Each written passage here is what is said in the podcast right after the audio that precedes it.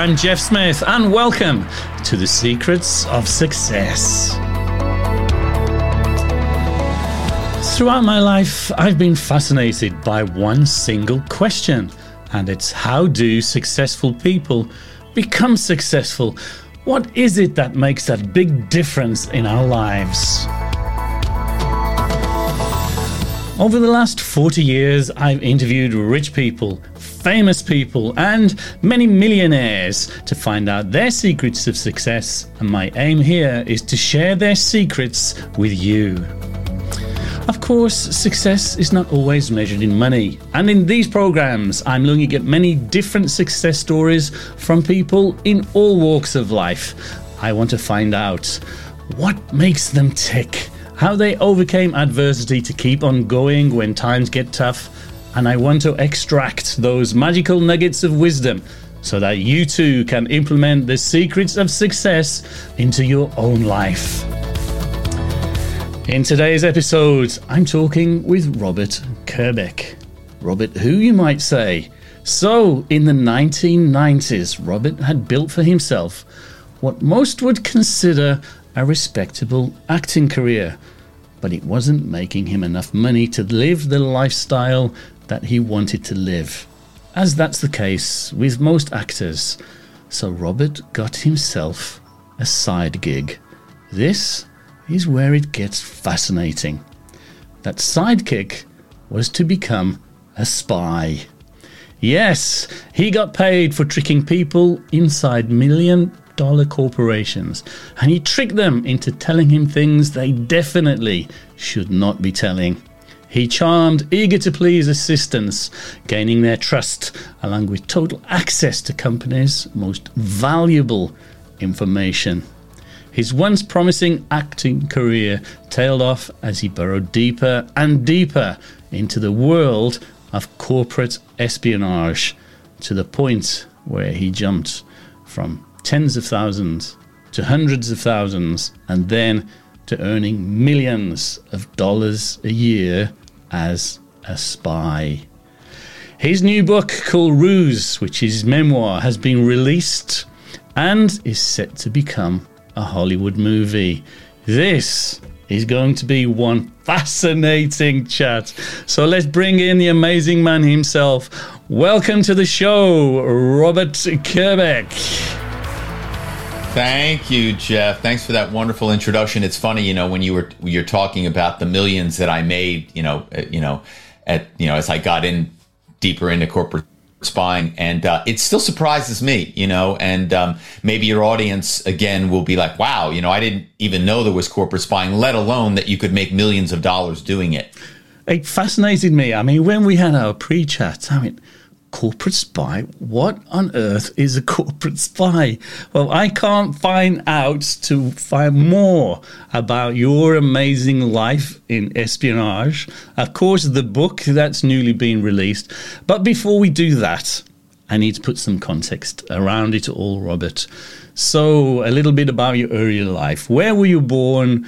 What was life like for you as a child? And what were your dreams and your aspirations as you were growing up?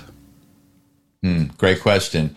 So, uh, my hometown is Philadelphia, and the Kerbeck name is well known in the Philadelphia area because my family um, and my cousins to this day are major car dealers. Uh, my great grandfather um, sold horse carriages before automobiles were invented, switched over to cars, became one of the first car dealers in Philadelphia. My grandfather took over that dealership. My father took over that dealership, and I was supposed to take over that dealership. And I knew throughout my childhood, I was the oldest son, that that was what I was supposed to do. That was my future. And so I think I didn't think a whole lot about what else I could do because that was, the, you know, the writing was on the wall. That was what I was supposed to do. So why didn't you? What happened? Why would anybody not want to go into the automotive industry? Says me as a person who works in the automotive industry. I know it's so funny. It's such a wonderful coincidence. We Indeed, have, right? it is. Yeah. Uh, you know, I fell in love with uh, acting um, in college. Um, I, you know, went to college Um, and um, quite frankly, I wanted to meet young women, and um, I had never done a play before. And and and somebody suggested to me, or I don't know, you know, it just you know, if you want to meet pretty young women, get involved with the theater. And whoever told me that, they were right. Um, and uh, so I started doing plays, and I to my and of course I did fall in love with a beautiful young woman. Um, but I also fell in love with acting, and I fell in love with the people in the theater. Um, and to my surprise, I started getting hired as the lead um, in all of these uh, university plays. And I went to the University of Pennsylvania, which is an Ivy League school, and and you know w- these were not insignificant plays. Many of these people went on to have big careers in film um, and theater as actors and directors, and. I kept getting hired to do the leads in these plays. And so all of a sudden it made me want to move to New York. Obviously, Philadelphia is close to New York. But the idea of being an artist was so frightening. No one in my family had ever been an artist of, of any shape or form. And so when I graduated, I went to work for my dad in the car business. And um, while I liked uh, some of it, um, it, it just didn't feel right for me. It didn't feel like that was my path. Also, the trickery of car sales kind of felt a little funny to me.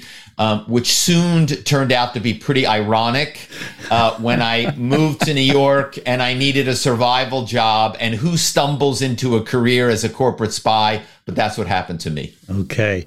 Just before we get into the corporate spy, what kind of acting was your thing? What what genre did you like?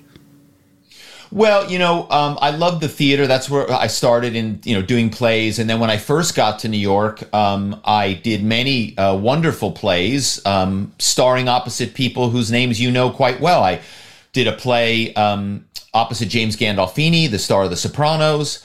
I did a play starring with Calista Flockhart, who, you know, is married to Harrison Ford.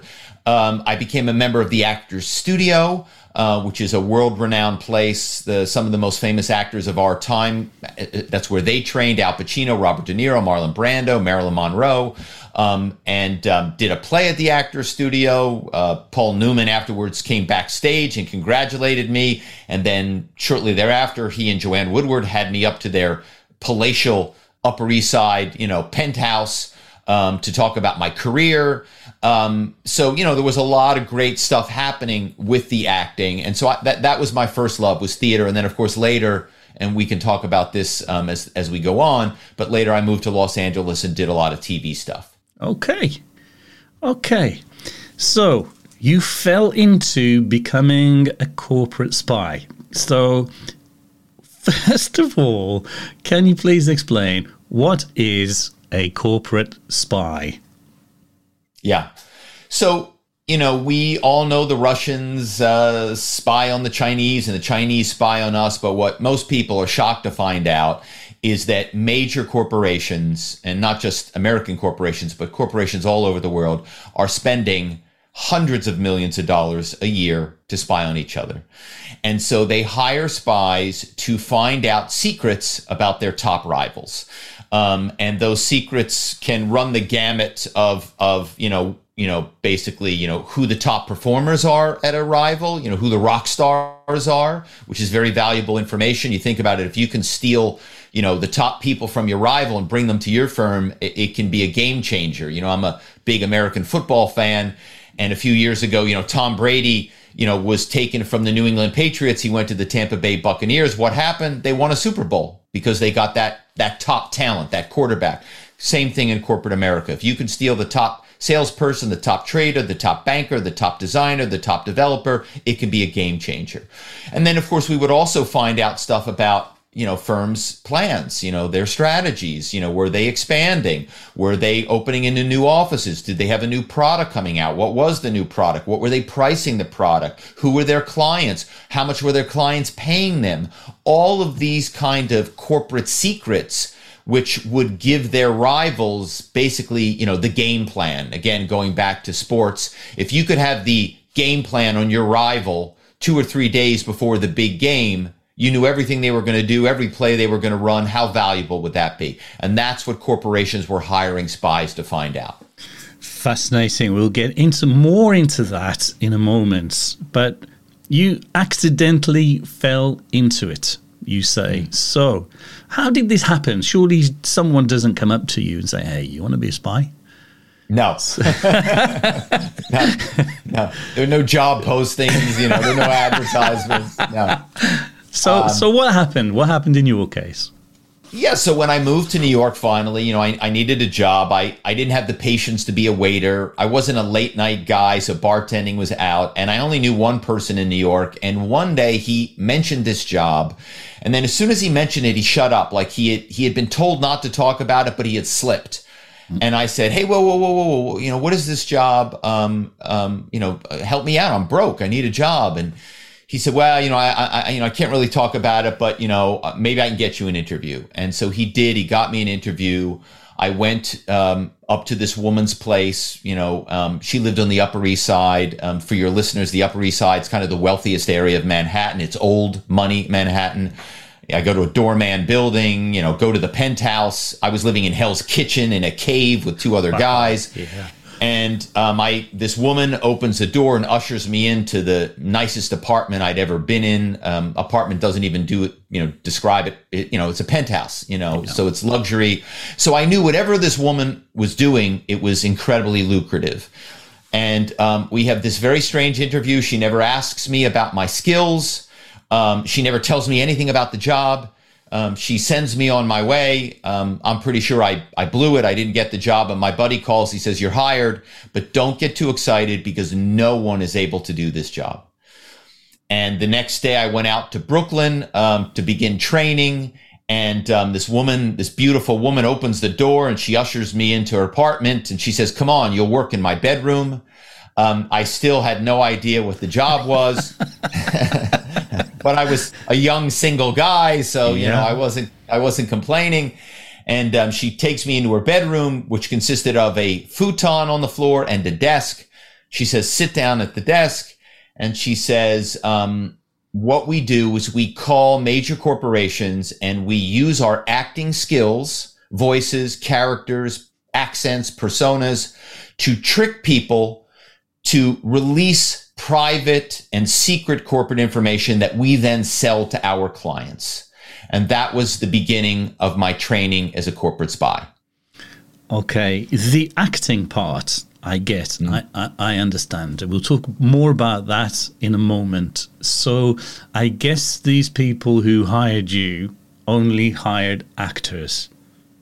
The woman who had this firm only hired actors. And indeed, even, even more than just actors, she only hired women. My buddy and I were the first men she, she ever hired. And then she never hired another guy because she felt that women made better spies. And um, not too long ago, I did a, an, an in person event with former CIA spy Valerie Plame. You may remember she was outed by the Bush administration in the early 2000s, and they made a movie of her story with Naomi Watts and Sean Penn called Fair Game. And I'm on this panel with Valerie, and Valerie says, "Of course, women make better spies." Uh, and and I, I said, "Well, why?" You know, and she said, "Because women are able to reflect and deflect better than men. That they don't get their ego involved. You know, they don't get their backup. You know, they don't get their you know machismo involved, and so they're able to be more chameleon like. And I think it was true. You know, in the beginning, the, the, women that were doing the job, the spying, they were far more successful than, than me and my buddy were. And we had to work very hard to develop our own path to becoming successful um, corporate spies. I, I still find this fascinating. I understand it. But here you are, you're in a room in isolation, you pick up the telephone you're pretending to be someone else and doing it very well using your acting skills. You speak with someone on the telephone who you don't know and you've never met. How on earth do you get them to trust you, believe you, and get them to share with you these powerful secrets? How long does it take and how long how does it work? Great question. And you know, um, recently I, you know, the uh, there was an article published about me and um, the article had comments, you know, and I made the mistake of reading some of the comments. And one of the commenters um, was saying, Oh, there's no way this is true. There's no way that people inside major corporations would give this information let alone talk to this guy for, you know, sometimes I would be on the phone with people for half an hour. And in some cases, an hour, people would be giving me information for an hour. And they were saying, this is made up. This is preposterous. This is impossible. And I laughed so hard at that person's, um, how naive they were. And quite frankly, that person was a perfect target for me to call and get information from because it's that type of hubris, it's that type of overconfidence that gets corporations in trouble today with this type of social engineering, which still goes on, and this type of social engineering, which often results in cybercrime and ransomware attacks.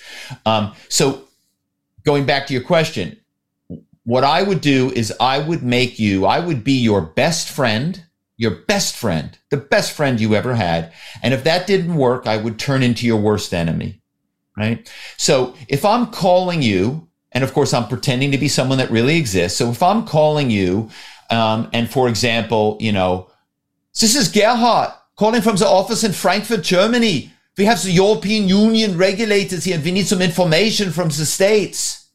And all of a sudden, the person goes, "Oh, Gerhard." Now they're going to recognize the name because I, I choose someone who's senior enough that they know, but not not someone that they're going to have a regular relationship with. So now I'm portraying myself as someone in their European office. And remember, firms now have offices all over the world.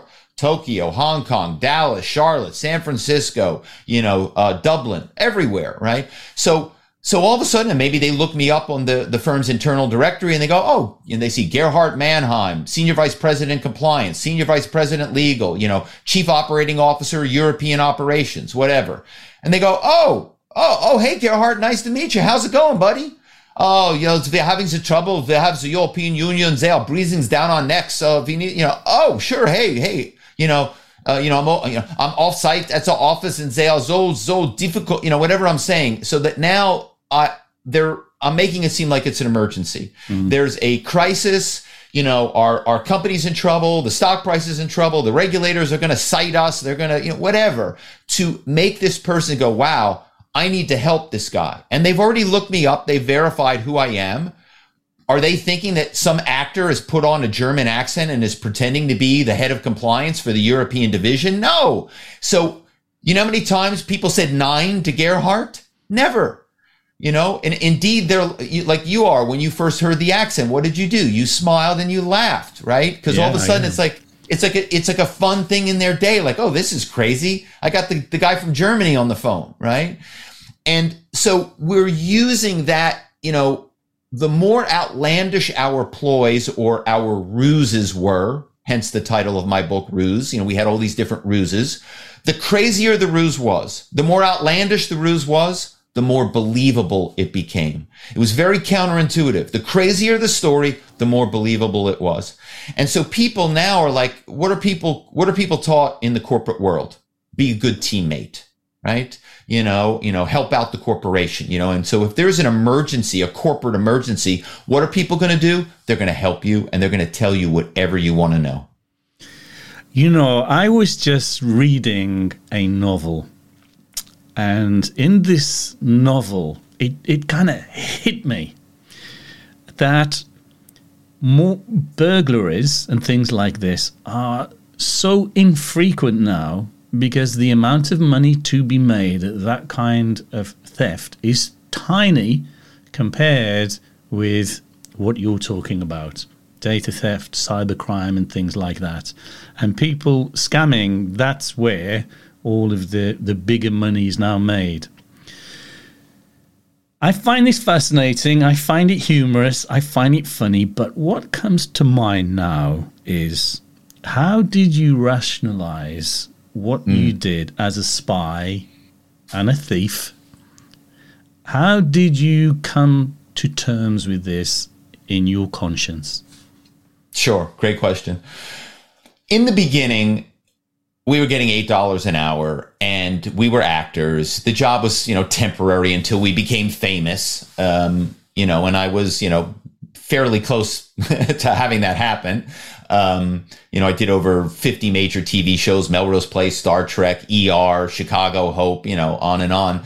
Um, so we we rationalized it and and in the beginning, you know, we were calling mainly Wall Street companies. Later, we branched out into other industries. But in the you know beginning, we were calling mainly calling Wall Street firms.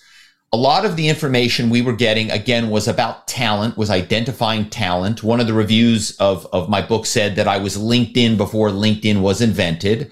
So a lot of the information we were getting was related to talent, which nobody really could get before LinkedIn. And so people would be getting better jobs as a result of the information that we determined because we would be selling these organizational charts, identifying who the top people were at XYZ firm. And then the other firm then would be stealing and poaching those people. So we were like, well, look, we're helping get people better jobs. How could that be a bad thing? Now, again, these are rationalizations. I'm not justifying it, but those were the rationalizations that we used in the beginning. Later on, as I started to make more and more money and, and I all of a sudden my acting career kind of waned and I went deeper into the world of corporate espionage, I justified it because, you know, again, you know, am I going to feel, did I feel uh, bad for Goldman Sachs that I was dinging Goldman Sachs or Wells Fargo or JP Morgan or all these giant financial institutions that over and over have dinged consumers, have opened multiple accounts in people's names, have you know, you can make a pretty good argument that um, Wall Street, the greed of Wall Street, was directly responsible for the crash of 2008. So those were some of the things that were in my head um, later on about, you know what, you know, boohoo for Wall Street, you know, boohoo for corporate America. You know, they're making millions. These people get bonuses of 5 million, 10 million, 20 million, 50 million. Uh, why shouldn't I make a little bit of money off that too? And again, that's not to say it's right because it was not. Um, but those are the rationalizations that I used. I get that. Was it legal, Robert? Another great question. You know, uh, at one point we went and we met with an attorney, and he said that what you're doing is in the gray, the dark gray, the very dark gray. On the edge. right. And uh, he said, look, you know, um, you're likely going to run, you know, into some trouble along the way. And, you know, I don't want to spoil it for any anyone that might want to pick up the book, uh, buy the book, read the book, or listen to it on Audible. Um, but, you know, we had a number of uh, hair raising close calls. Okay. Did you ever get arrested? Uh, by the grace of God and by a series of very fortuitous uh, escapes, I did not. Um, but at one point, we were being hunted by uh, a laundry list of agencies, most of which had three letters in their names. I think I can guess what the who those agencies are. Here's the interesting one then. So you've learned some fascinating skills here. Mm very influential, manipulative. Mm-hmm. Did you ever use them in your personal life? Uh, Jeff, you're killing me with these questions. uh, uh, that you know, there were there were two lines that I drew in terms of the ruse. Um, the first one was I'm getting all these secrets about corporations, and of course, we're getting people on the phone. Uh, and by the way, in the beginning, we did go in person. We actually went in person to do some spying. But here's the incredible thing we learned very quickly that we could get far more information using the anonymity of the good old fashioned phone call, which, by the way, exists today, is alive and well today. Because when you are able to develop that relationship over the phone, people can't see you there's a, a, strange kind of trust that goes on. It's like, you know, when you meet a stranger on a train and all of a sudden you're, you're telling them your life story because you know you're never going to see them again, you know, you know. And it was the same thing with these phone calls. So, so we quickly learned there was no need to go in person, which of course was far more dangerous. Um, and so we, we really focused on the rusing on the phone. Um, and once you get somebody talking, and that was why I brought up that comment earlier, you know, when you get somebody talking, you cannot get them to stop oftentimes. And people will be on the phone with you and they will tell you stuff that they should never tell you. Not only corporate secrets, but secrets about individuals at the corporation who was having an affair, who had a drug problem, who had just come out of rehab, who had had a drunk driving accident, all of these incredible things. And then finally, the biggest thing that we would occasionally stumble upon were things about deals that were going down in terms of acquisitions. Um, and that was where I drew one of the lines is I was never going to trade. In other words, insider trading. I was never going to trade on anything that I learned because I knew that was like for sure you were going to go down for insider trading. Like rusing, if you were good and you were careful, you, you might get away with it. But insider trading, they even got Martha Stewart for insider trading and she went to jail. And so I was never going to trade. So that was one line. And the other line, I was not going to use rusing in my personal life because I just felt like once I crossed that line, if I started, you know, learning stuff about my neighbor or my friend or you know a, a dating partner or you know whatever i just wasn't going to go down that road and so those were those were two lines that I, I drew very early on okay so why did you stop you know i stopped because at one point you know i had a child and my eight year old heard me on the phone one day and said you know dad are you a hacker and I, like, and I said no no no no i'm not a hacker you know i you know, I get information. A lot of times it helps get people better. You know, I went in through my whole song and dance of rationalization, and my child said, but it's dishonest.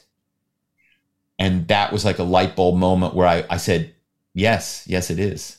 And that was the moment where I said, I have to get out of this business. Um, and that was when I began to extract, to, you know, extricate myself and, and, you know, and basically, you know, get out, shut it down, and then figure out what the heck else I was going to do with my life. When was this?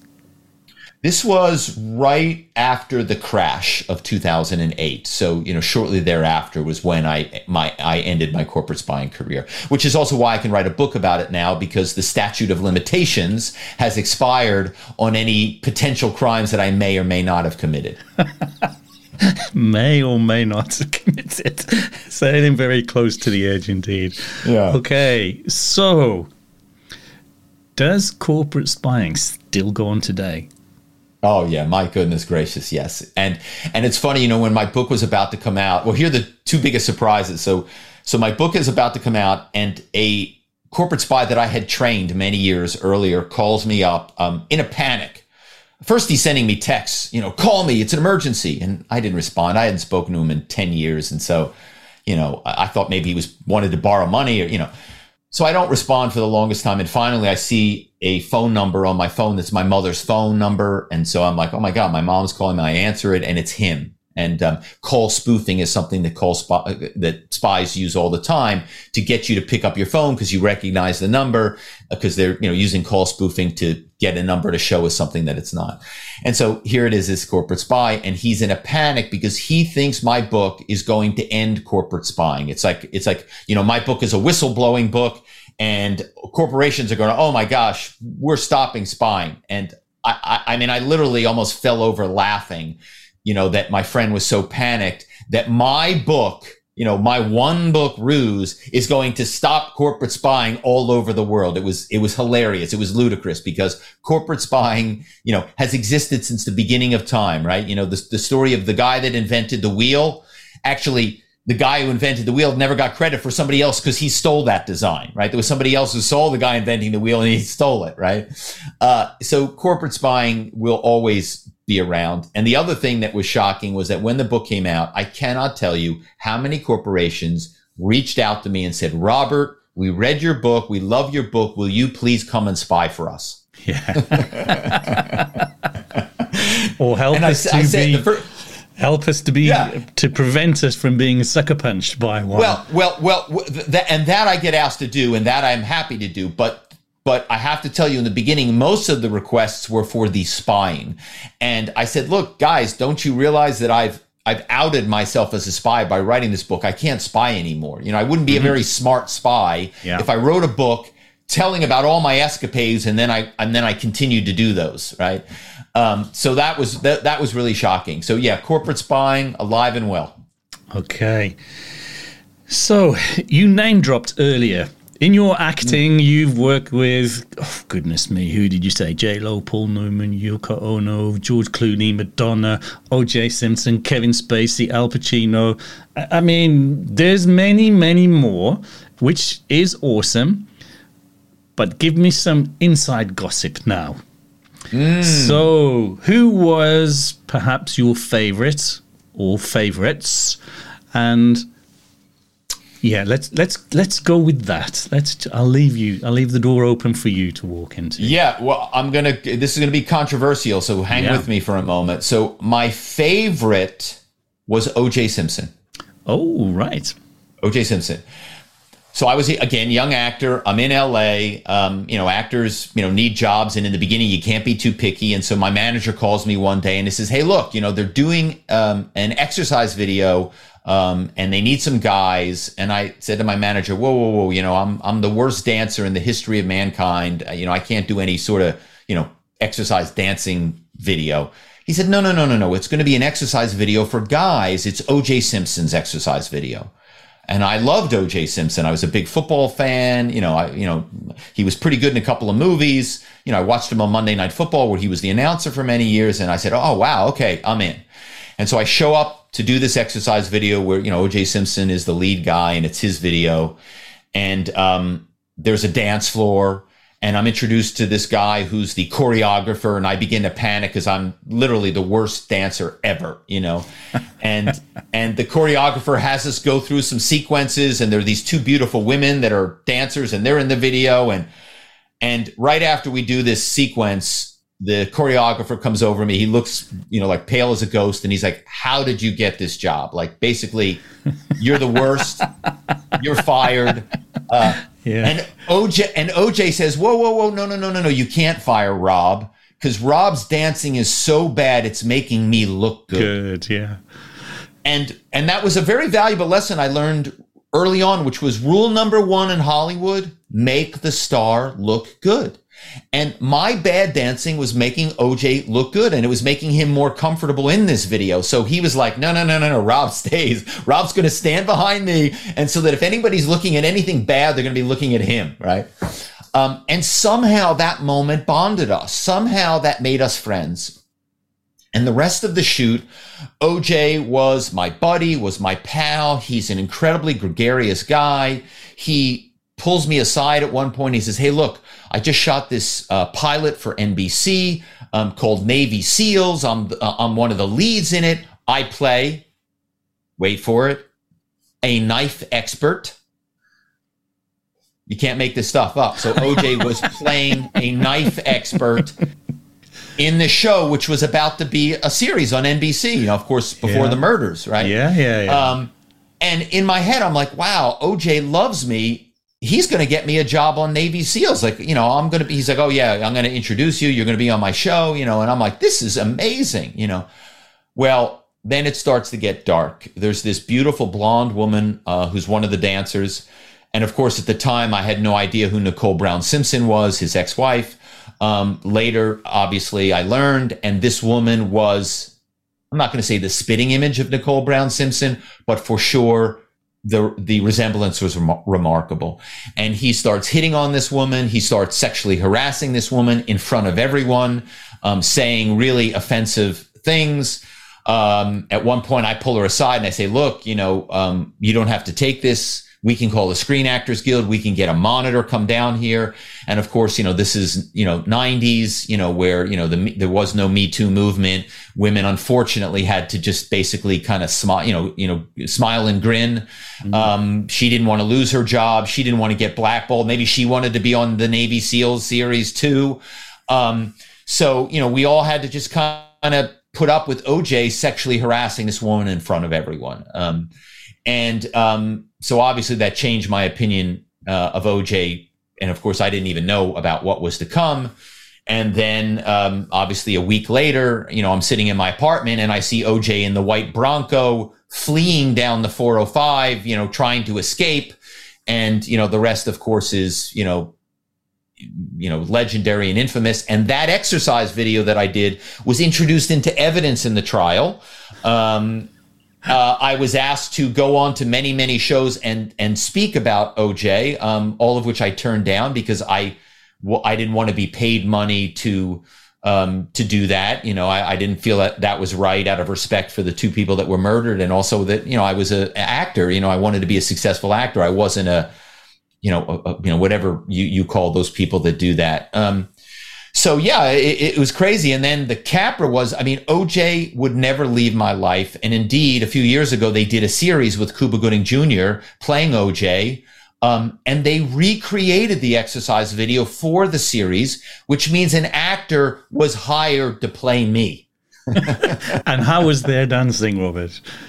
Their dancing was hilarious. Um, and the the funniest thing is my wife is screaming. You know, she's watching the show. I, would had enough of OJ to last me a lifetime, yeah. so I wasn't watching it. And she's screaming, "Come downstairs! Come downstairs!" And I come down, and I see this guy. He's wearing a red headband, which I never would have agreed to wear in real life. Mm-hmm. Um, so he looks like me. He's dressed like me, but he's added a red ha- hairband. And when I saw that, I literally fell onto the ground. I was laughing so hard. Okay, one of my favorite actresses who I adore. I think she's gorgeous, extremely versatile also, but more so gorgeous. J Lo.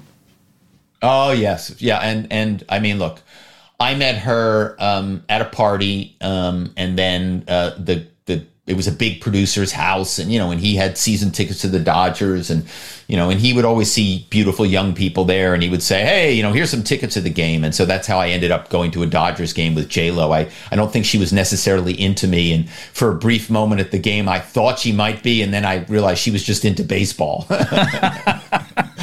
Okay. But she but she was you know, she was one of those people you met, and I've had this happen a couple of times where you meet someone and you just go, this person is going to be a star. Yeah. You just, not only was she beautiful, her personality, her kindness, like she just, she just glowed. Uh, so it was no surprise to me um, that she's become, you know, one of the biggest stars on the planet. Oh yeah, the X Factor for sure. X Factor for sure. Yeah. Okay, one for the ladies then. George Clooney. Yeah, yeah. Now it's funny, George. I, I would not have said X Factor for George. Um, um, and indeed, when I met George, I was brought on to a TV show called Sisters.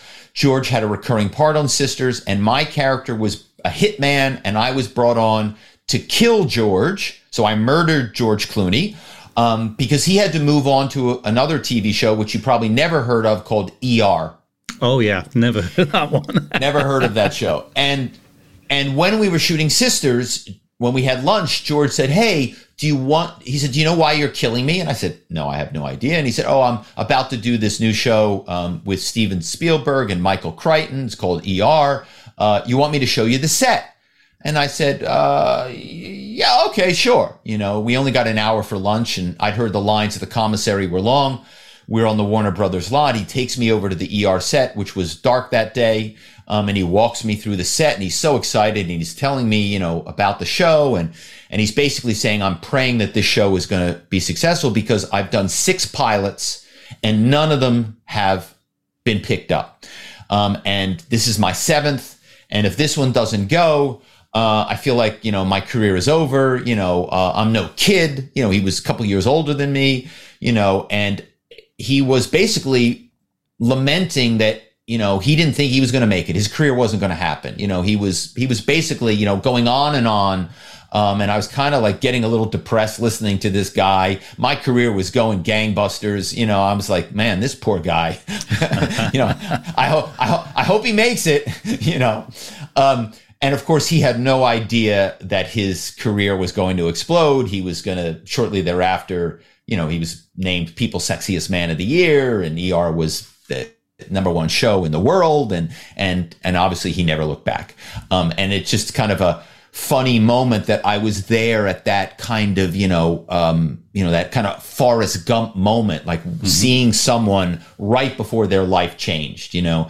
And that's one of the things I really like about Ruse is it's two books. Obviously the main part of the book is the corporate spying but there's also all of these kind of crazy acting behind the scenes Hollywood moments where you you get to be with OJ Simpson right before he murders two people. You get to see the seeds of of the behavior that make you understand how he could murder two people. You get to see George Clooney before he, you know, you get to see Kevin Spacey attempting to molest me and hit on me. You get to see Paul Newman drinking beers, drinking a six pack of beers on a Sunday morning, you know. Uh, so you get you get you get this kind of Hollywood inside story too. So Ru- Ruse is kind of two books in one. Yeah, I was just going to come on to your book, but you talk about Kevin Spacey hitting on you. We can't let that one go, can we? No. So tell um, me about Kevin no. Spacey. you know, I mean, it's it, it's a it's a sad story because you know Kevin Spacey um, was um, in the closet as a gay man, um, and um, you know I have a lot of empathy for anyone that can't be who they truly want to be um, because of the pressures they feel from society. You know, we should all. You know, we should all be free to be whoever we want to be as long as we're not hurting someone else, right? Yeah. Um, and um, Kevin um, obviously was closeted because I guess he felt like you know Hollywood couldn't accept uh, a gay man um, in leading roles, and so he was in the closet, um, and so he had to use a lot of rusing, subterfuge, manipulation, trickery to get people to you know to sleep with him. And so he would pretend to want to help your career which is what he did with me. Um, he was going to get me a big agent and blah blah blah. And he wanted me to come up to his apartment so we could discuss my career and how he could help me. Um, and you know look I, you know i i come from obviously as you know the car business. I know a little bit about you know sales um, and i could tell that he was you know giving me a sales pitch and I was pretty sure that when I got up to his apartment, we would not be discussing my acting career. Um, and so I was fortunate because you know I, I I had you know the kind of background to recognize you know so when I was being rused, um, and I very politely said I would not be doing that. Um, but I'm sure you know there were plenty of other guys that got up there and and found themselves you know backed into a proverbial corner with Kevin Spacey. Shame. Shame to hear. Yeah. Okay, your book, Ruse. Why? Why did you write it? And I think you've alluded to why now, because the statute of limitations has allowed you to do it.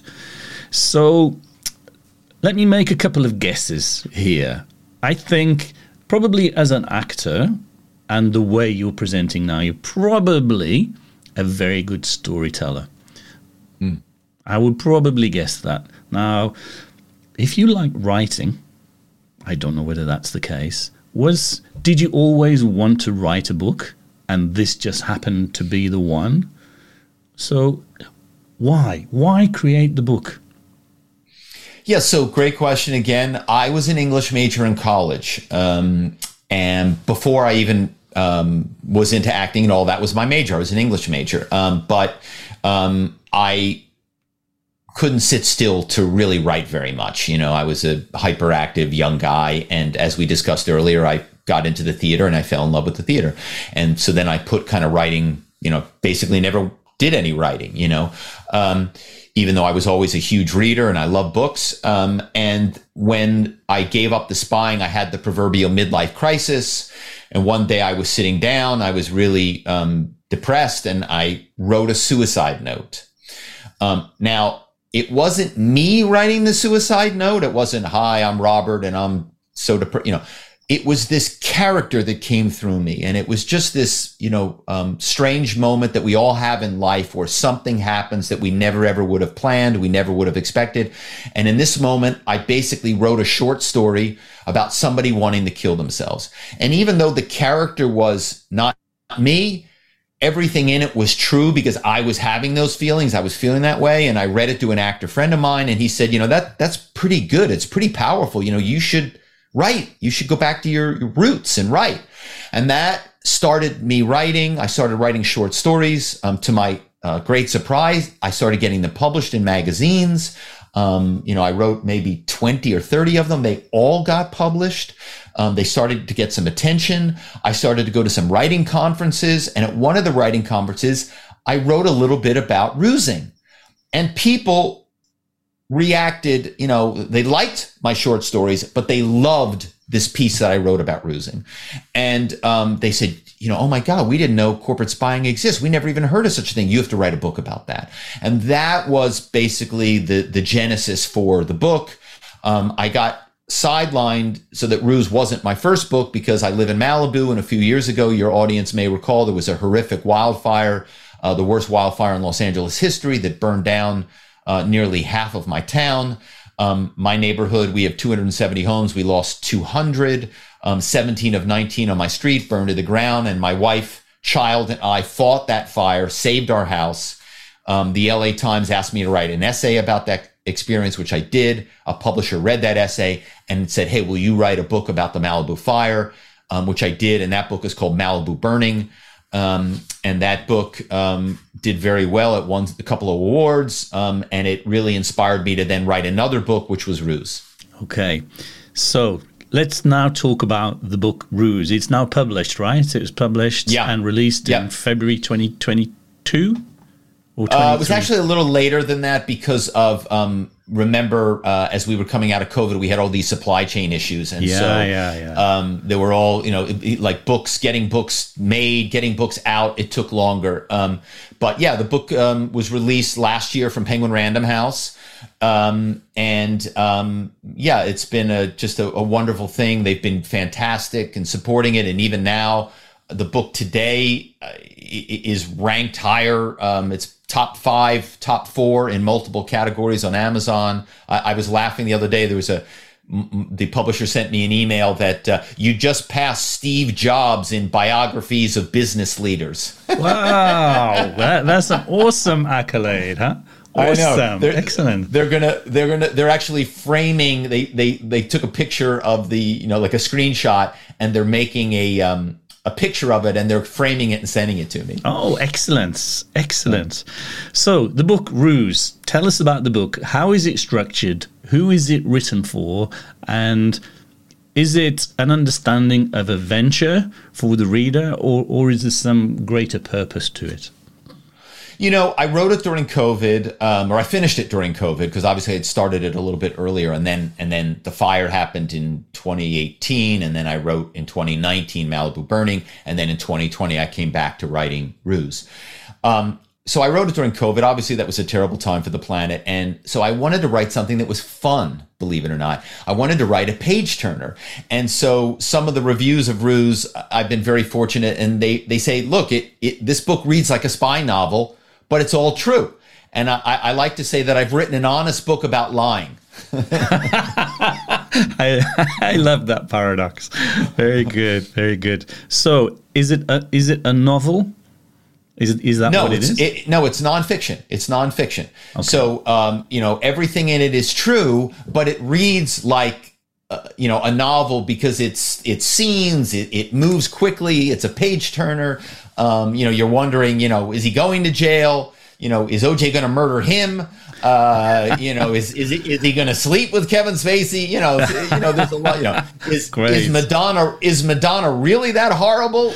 Uh, yes, I can yes. imagine she is. Yes, yes. yes. yes. That comes across. I didn't need to ask that question, but in fact, I when we last spoke a few weeks ago, I thought this is fascinating. I must get this book before we do the interview. Robert, I've ordered it, but it's not yet arrived. Yeah. That's yeah. why I'm asking. So I'm yeah. eagerly awaiting. I'm going on vacation in a couple of weeks, and I just hope I get it to take with me then. And I'm sure I'll be laughing, and uh, I'll, I'll, get get my wife and family to listen to this show. So uh, yeah, uh, awesome, awesome uh, stories to share. So, what about film and TV? Do you think anything will come from it? You think it would be a, well, good movie? Yeah, yeah. Thanks for asking. Yeah, I mean, it's all happening right now, and and as you can imagine, I, I have to be careful what I say exactly, mm-hmm. but um, there are a lot of um, proverbial bidders. Um, and some of them want to make it into a movie. Some of them want to make it into a TV series. Um, I think Ruse would be a fun TV series, but I'm, I'm sure it would be a fun movie as well. Um, so you know, um, fingers crossed. Um, but yeah, it's very exciting. It's very exciting. Um, and there have been a lot of huge features recently. You know, the Ruse got picked up in some of the biggest newsletters. Um, you know, one of them is called Morning Brew, another is called 1440. And these are newsletters that, you know, they basically, you know, compile the best stories of the day, whether it's news, whether it's a story like mine.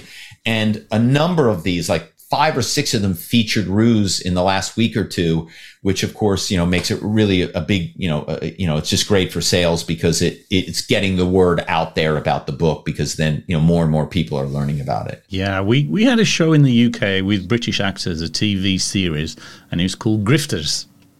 Mm. And are you familiar with that? Have you heard of it? No. Okay. No. Well, it's a similar kind of thing. So each week they'd have a, a new ruse, and the whole right. the one hour show was about them executing the ruse, ah. and that's, they're called grifters. So wow. it, it it was very very very popular. So I'm sure it would make a great movie or great TV series, whichever. I wish you all the best with it. But you also mentioned it's on Audible too. So are you it voicing is, yeah. it? Are you? Voicing? I did. Yeah, thank you. That's a, a very astute that you saw that. That yeah, you know, when you write a book of nonfiction, you know, Malibu Burning, which you know, obviously again is a true story, and I narrated that uh, the audio book for that, and yeah, I uh, I narrated the audio book for Ruse because look, it's it's my life story. It, it doesn't make any sense for anyone else to do it. Sure. Well, I have a few Audible credits under my arm. So when we finish mm. this show, I'm going to go on there and get. So I have your book for my vacation. So that that'll be cool. That's great. Okay, so now, Robert, I'm going to ask you a question that I ask everyone who comes onto the show. Are you ready for this question? I don't think so, but go ahead. okay, I think I ask it to everyone, but I think from you for me, it's the most anticipated because I'm thinking, how on earth will he answer this one? So, mm. Robert Kerbeck, what is the most important thing you have ever learned? Um, I think the most important thing is to grind, right? Life, jobs, careers, relationships, you know, difficult right? Difficult, you know? And so, you know, you just got to keep grinding, you know, you got to just keep moving forward when you have the inevitable failures. Um, you know, you just got to get back to work, you know? Um, you know, when you lose a job, when you make a mistake, when you say something you shouldn't, when you do something you shouldn't, you know, you just got to go, okay, I'm going to, I learned from that mistake, you know, and I'm going to get back to it now you know? And so i think that there's something about that. And i remember you know in america we have this great football player peyton manning um, who had this amazing long career in the nfl um, some people might say he's the greatest quarterback of all time he's certainly one of the greatest um, and i heard him talk about the importance of grinding um, and i think it's it's a you know it's it's you know just kind of about that determination and grit um, that i think successful people have okay very, very topical. Um, thank you for that. I'm going to take you back now to your acting days prior to mm. espionage because I know how difficult it is. Not because I'm an actor, because I have friends who are actors. And there's they spend more time not acting between yeah. jobs than they do acting. So, yeah. f- so for you, Robert, uh, you've already alluded that as an actor, it was okay, but unless you make it big, you're not earning much money really, and you're yeah. you know. So how? What did you do to grind, to keep on going, and to keep on believing in yourself that something will come? As an actor, yeah, yeah. Well, look, you know, I I was fortunate that I kept getting jobs that kept propelling me you know, so that I kept moving up, you know, so that, you know, the idea that I was going to have a successful career as an actor. And of course, you know, you, you said it really well earlier on the program on the introduction you know what is the definition of success mm-hmm. you know mm-hmm. how do you define success look a lot of people will look at me and go uh, i was and i would never use this word to describe me you know a, a failed actor you know and and sometimes people i've seen things they they describe me as a wannabe actor well i'm here to tell you that i have a pension from the screen actors guild do you know how many people get a pension from the Screen Actors Guild? I have no you know idea. What, I mean? what is it?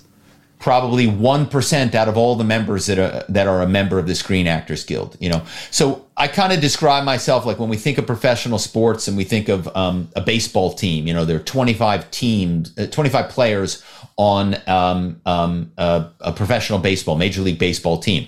Okay, so I was the number 24 guy on the team. you know, I was number 25 on the team, but I was in the majors. You know what I mean? I played, there was a, you know, there was a baseball card of me. And indeed, there's a Star Trek card of me, right? Um, so, um, you know, I made more than, you know, when I was working as an actor, I made more than 95% of the members of the Screen Actors Guild. Um, so, uh, you know, I think for me, I kept getting jobs. I kept going, you know, it kept going forward. But there was a point where I booked four pilots, like my comrade George Clooney, who had six before he hit it. And I did four, and none of those pilots got made into a series.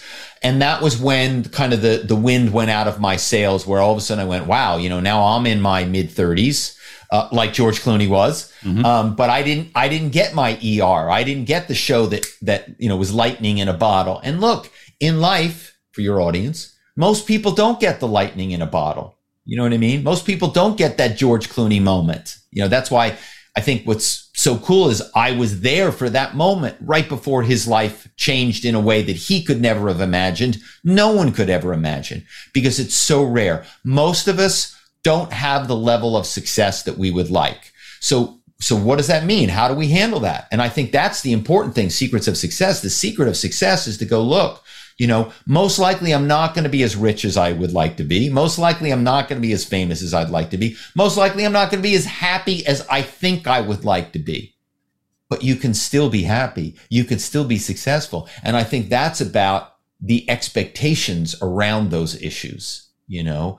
Um, and when i entered into this writing career obviously later in life a very famous writer said that to me. He said you have to decide the kind of writing career that you're going to be happy with and just have that career you know? You know i'm not into writing today to you know i don't know you know become a famous writer. I could care less. I just want to write a good book that is fun to read that people enjoy. That's it Okay. And will it end with just the two books, or are you working on something new now? I've got two other books that are done. One is fiction and the other is nonfiction. And again, for obvious reasons, I can't say a whole lot about them. Um, but yeah, I've got two other books that are done and, and, you know, they'll be coming out, you know, sometime most likely next year. Okay. So we have a new career then as an author. So mm-hmm. I, yeah, so one book a year, maybe, maybe building the series yeah. Right. Yeah. Well, look, for sure, if Ruse is made into a TV series or even a film, I will be involved. Um, because, you know, when you write a book like Ruse, you can't put every crazy story. There's just not enough room. So there are plenty of ploys and ruses that didn't make it into the book and then they they would make it into a TV series. Okay. We're coming to the close of the show, unfortunately, but there's a couple of questions I still want to ask. Mm. We talked about as an actor, you were earning tens of thousands, then hundreds of thousands, and then in your rusing espionage, you're making millions of dollars. Yeah. How do you earn millions of dollars? Or let me put that another way what kind of information is worth someone paying you that kind of money? Well, I always give an example. You know, think about um, if you could identify, and remember, a lot of this rusing or much of this rusing I was doing is pre LinkedIn. You know, LinkedIn, I think LinkedIn was invented 2005, 2006, but it really didn't take off until after the crash of 2008. So LinkedIn really didn't start to explode till about 2009, 2010, which obviously was not that long ago. Before that, people didn't know who was at rival firms let alone who the rock stars were at that firm.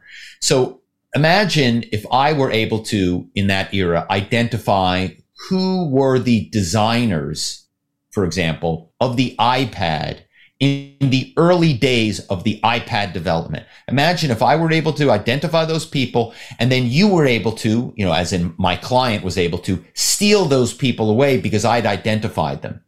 So they now weren't working for Apple anymore. They were stolen and when when a rock star talent leaves one firm, what do they bring with them? Their secrets, right?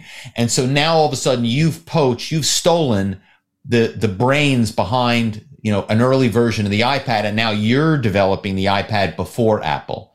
Those are the that's the value, you know, and how much would that have been worth? Clearly, billions and billions of dollars. And so, corporate intelligence like that is worth significant amounts of money, and firms pay significant amounts of money for that type of intelligence. Yeah, it's all becoming clear now. I, I'm a fan of Formula One and you mm. see you see these people within the Formula One teams get paid huge amounts of money, and there are rock stars. So the, the number one aerodynamicist in the world is mm. Adrian Newey. So mm. he was working for McLaren, and then out of the blue, he leaves for a career change, and he's with Christian Horner at Red Bull. So yeah, and I'm thinking, yeah. how on earth does that happen, and and why does that happen? And someone somewhere like you made that happen for for Red Bull. Yeah. Now sure. look, that that gentleman was sort of in the public eye, right? Um, yeah, yeah. But in the case of designers, and in the case of Apple, in the case of Mr. Steve Jobs, um, he was uh, legendary in terms of protecting information like that. So much so that his designers were not even listed in the Apple corporate directory because he knew how valuable it would be if a rival were to learn who was on that iPad development team, the 20 people on that team or the 50 people on that team or the two, whatever. So he wouldn't even allow them to be listed in the directory. And Apple has historically been one of the best firms at protecting their secrets. They're really quite amazing. Um, and most firms are pathetic. Um, I mean, I'm here to tell you 45 minutes, I could penetrate pretty much any firm that you or a client would like me to penetrate. And in about 45 minutes, I can learn pretty much whatever I want to know about a company. That's amazing, isn't it? Terrifying yeah. and amazing. So, Robert, we've come to the end of the show. If someone wants to reach out to you, how do we do that? Yeah, and I would love that, by the way. You know, um, if you're looking to pivot into a new career as a corporate spy, reach out and I will give you uh, a couple of tips. how, how do we do that? How do we contact you? Uh, you know, I, it, the easiest way is my website. Um, it's just my name, you know, robertkerbeck.com, K E R B E C K. Um, and you can um, email me directly from my site. You know, there's no filter. I respond to every email. Um, you can also obviously find me on social media, which it's all just my name, Robert Kerbeck. Um, but if you go to my website, you can buy my books there. You can also see the trailer for Ruse is up, so you can get a sense of what the TV series might look like. Um, and um, yeah, I look forward to if anybody wants to reach out if they have any questions about the you know the secret world of corporate spying. I will uh, I will clue them in. Well, I can honestly say you've been a pleasure to talk to. Even our first chat, it was just straight in there. What a lovely, lovely guy. Unfortunately, that's it for today. I would love to question you some more. Maybe we'll get you on back on the show for one of your other books. But for today, Robert Kerbeck, you've been truly amazing. Thank you so much. And thank you, Jeff. Uh, thank you. And to you, the listener, thank you for listening to The Secrets of Success. I hope the show has helped to ignite your passion, to be a catalyst for action, and giving you some insight into what happens on the other side of the fence. If you've enjoyed the show, please hit the follow button, leave a review. But most importantly, here's what I'd like you to do please share the show. That's the thing that makes a difference pass the show on to someone else, even if it's only just one person. I mean, this show with Robert is just so fascinating and uh, teaches us so much about what goes on behind closed doors and the other jobs that actors do to make a living. So please like, review, and share with a friend. And on another note, I'm always searching for great success stories. So if you'd like to be a guest on the show or you'd like to nominate a guest, please reach out to me. You can get me easily at jeff-smith.com. That's where you can find out all the information. And you know what? I really would love to hear from you. So, Robert, thank you again. You've been truly amazing. That's all for today. And thank you for listening and have a great day.